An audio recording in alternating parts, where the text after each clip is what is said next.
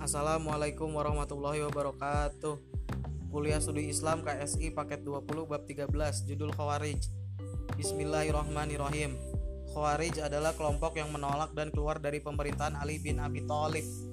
Namun sebenarnya tidak semua yang keluar dari pemerintahan Ali bin Abi Thalib disebut dengan Khawarij Seperti kelompok Muawiyah bin Abi Sufyan yang keluar dari pemerintah Ali bin Abu Thalib karena ingin menuntut balas pembunuh Khalifah Utsman bin Affan Kemudian dalam perkembangannya, Khawarij menjadi kelompok yang memiliki akidah mengkafirkan para pelaku dosa besar.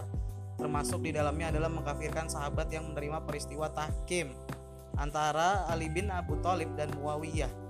Sebagian ulama mengatakan bahwa bibit munculnya Khawarij telah muncul di zaman Nabi Shallallahu Alaihi Wasallam, yaitu ketika Zul Khuwaisirah memprotes Nabi membagi ghanimah. Ia mengatakan bahwa Nabi Shallallahu Alaihi Wasallam tidak adil dalam pembagian ghanimah. Akhirnya dia keluar dari barisan kaum muslimin dan kemudian Nabi Shallallahu alaihi wasallam mengatakan bahwa akan muncul dari keturunannya sekelompok kaum yang membaca Al-Qur'an secara kontinu namun tidak melampaui tenggorokan mereka yakni tidak paham hakikat maknanya. Mereka keluar dari batas-batas Islam seperti melesatnya anak panah dari busurnya. Inilah sebenarnya cikal bakal Khawarij yang muncul kemudian di zaman Ali bin Abi Thalib Awal mula kelompok Khawarij menyempal dari kaum muslimin adalah ketika mereka berkumpul di daerah Haruro, Kufah, Irak Selatan. Karena mereka menempati daerah Haruro, maka mereka sering juga disebut dengan Haruriyah. Khawarij adalah kelompok yang menyimpang dari Ahlussunnah.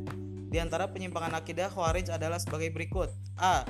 Mengkafirkan siapa saja yang berbeda pendapat dengan mereka B. Mengkafirkan para pelaku dosa besar seperti orang yang berzina, mencuri, membunuh, mengkonsumsi minuman keras, dan lain-lain. Selain itu, mereka meyakini bahwa pelaku dosa besar kekal di dalam neraka. C.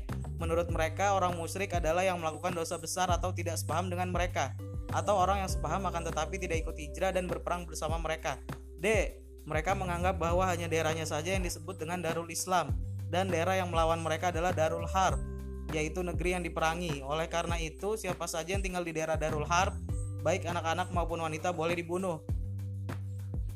Pesan ini disampaikan oleh media lembaga studi Islam, website www.lchasmi.com, Facebook bit.ly slash lembaga underscore studi underscore Islam, Telegram titik dua t.me slash lembaga studi Islam, Instagram instagram.com slash lcmedia.id, Youtube www.youtube.com/lcmedia